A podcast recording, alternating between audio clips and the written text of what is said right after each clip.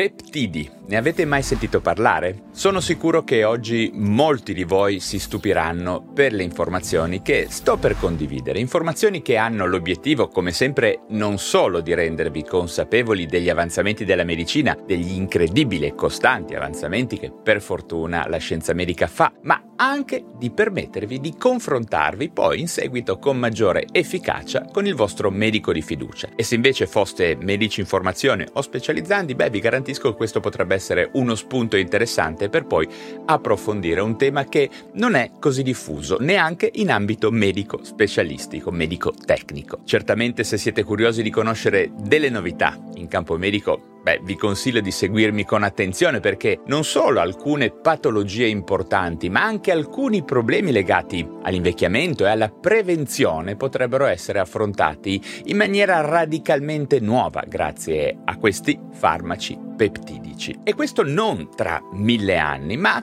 tra pochissimi anni e in alcuni casi sin da subito.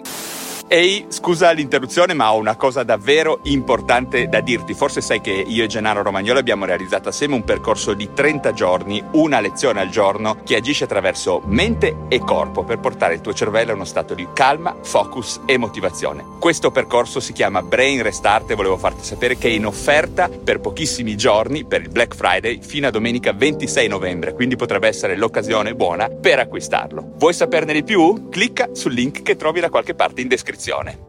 Quindi iniziamo a parlare dell'affascinante campo di studio dei peptidi, peptidi bioattivi, diciamo peptidi come farmaci innovativi che potrebbero rivoluzionare molti ambiti di cura e addirittura della prevenzione, perché è questo il punto importante, usare delle molecole che in un prossimo futuro e certamente dopo gli adeguati studi di trial clinici potranno avere una funzione non solo riparativa ma anche preventiva. Iniziamo quindi da una domanda molto importante. Che cosa sono i peptidi e perché si possono usare come farmaci? Allora, un peptide è una specie chimica che è costituita da due o più amminoacidi legati tra loro da un legame amidico per formare quindi una catena che può essere lunga sino a 60-70 amminoacidi, dipende ovviamente. Quindi tecnicamente si potrebbe trattare anche di una molecola piuttosto semplice. Sono peptidi endogeni naturali, alcuni ormoni come l'angiotensina, l'LHRH, l'encefalina o il sempre più famoso GLP1 di cui parleremo fra poco e che tanto sta facendo parlare sui giornali ultimamente. Inoltre anche diverse tossine animali e vegetali sono costituite da peptidi. Esistono poi certamente peptidi sintetici che rivestono grande interesse sia come lead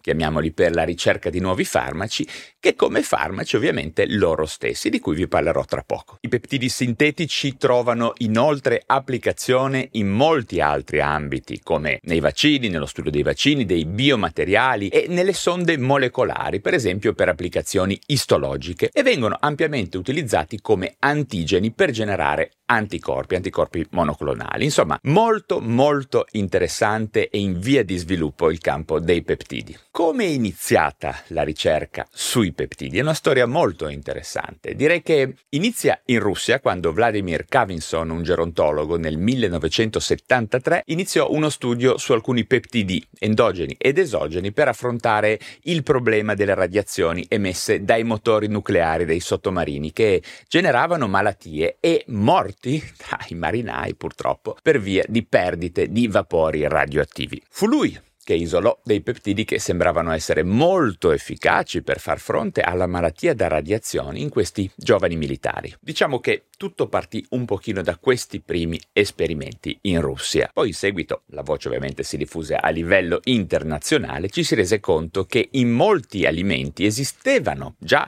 peptidi utili al corpo umano. Ad esempio la beta-caseina del latte è un immunomodulatore che facilita le risposte del sistema immunitario e possiede la funzione di migliorare la condizione di immunodepressione. Ad esempio, dopo un trapianto il sistema immunitario viene volutamente abbassato con dei farmaci per evitare il rigetto. In seguito, per riportare alla sua piena funzionalità, si stanno appunto studiando dei preparati a base di beta-caseina. Partendo quindi dallo studio dei peptidi endogeni e da quelli presenti presenti nei cibi proteici, i ricercatori hanno dato poi il via a una serie di nuove molecole biattive che sembrano avere effetti molto molto interessanti. Ok, è importante sapere che non solo il nostro corpo produce dei peptidi naturali utili per molte eh, reazioni riparative e di modulazione ormonale, ma anche tramite l'alimentazione noi assumiamo dei peptidi provenienti da altre specie che hanno un'azione biologica benefica su di noi, nella maggior parte dei casi. In particolare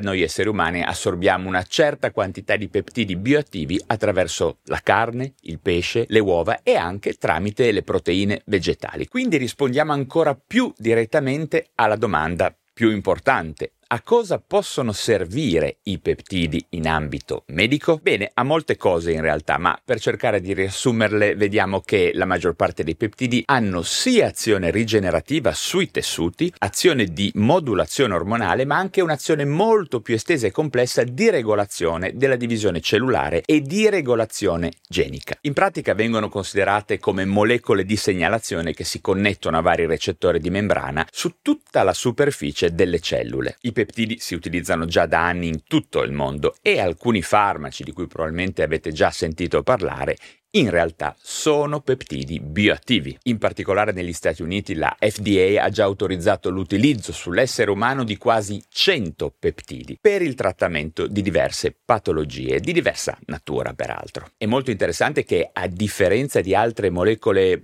più estranee al corpo, per così dire, i peptidi preservano quelli che si chiamano i naturali cicli di feedback del nostro corpo e riescono a ristabilire in alcuni casi una sorta di equilibrio naturale, quello che solitamente noi chiamiamo omeostasi. Sul mercato mondiale abbiamo già peptidi per il diabete, per l'obesità, per alcune forme di cancro e per alcune patologie cardiovascolari. Inoltre recentemente ci sono alcuni peptidi che sembrano avere un'azione molto positiva su forme di neurodegenerazione inclusa la terribile malattia di Alzheimer. In realtà, e questa è la notizia davvero interessante, stanno prendendo piede anche alcune linee di ricerca rivolte non tanto alla cura, alla riparazione, quanto piuttosto alla prevenzione, ovvero se siete persone sane, alcuni di questi peptidi nel prossimo futuro potrebbero aiutarvi a mantenere una condizione psicofisica ottimale, magari nelle fasi più avanzate della vostra vita, durante l'invecchiamento, che è il periodo del nostro esistere in cui solitamente manifestiamo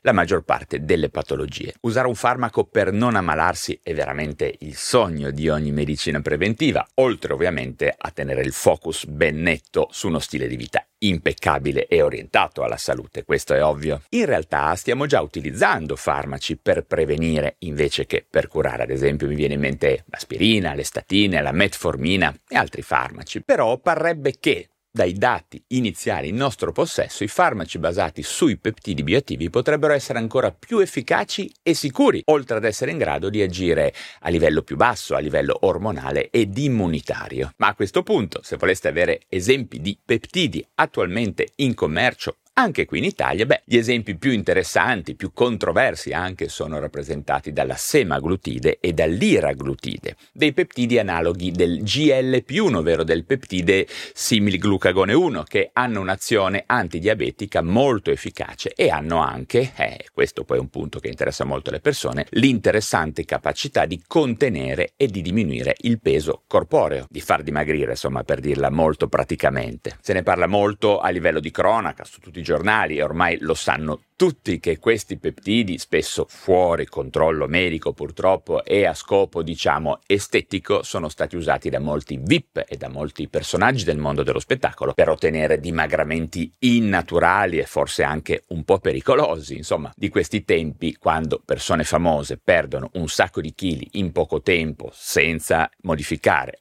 il loro stile di vita, beh, che dire, probabilmente il segreto sono questi peptidi. Ovviamente, manco a dirlo, dopo aver sospeso il farmaco, le cose solitamente tornano esattamente come prima, senza contare, lo voglio ripetere, i rischi che corrono ad usare un farmaco fuori dal controllo medico e con modalità spesso potremmo dire troppo aggressive. Ma oltre agli analoghi del GLP1, quali altri peptidi abbiamo sul mercato mondiale? In realtà la lista sarebbe molto estesa e decisamente noiosa, non la farò certo qua, oltre che peraltro è facile da trovare online su molti siti sia europei che americani. È sicuramente interessante sapere che principalmente sul mercato statunitense ci sono peptidi sia per potenziare il sistema immunitario, per favorire il ripristino di assi ormonali deteriorati dall'età o da patologie, per potenziare la libido in donne e uomini, per combattere la sarcopenia nell'anziano, per problemi della pelle e addirittura per la caduta dei capelli. E sino a qui queste potrebbero essere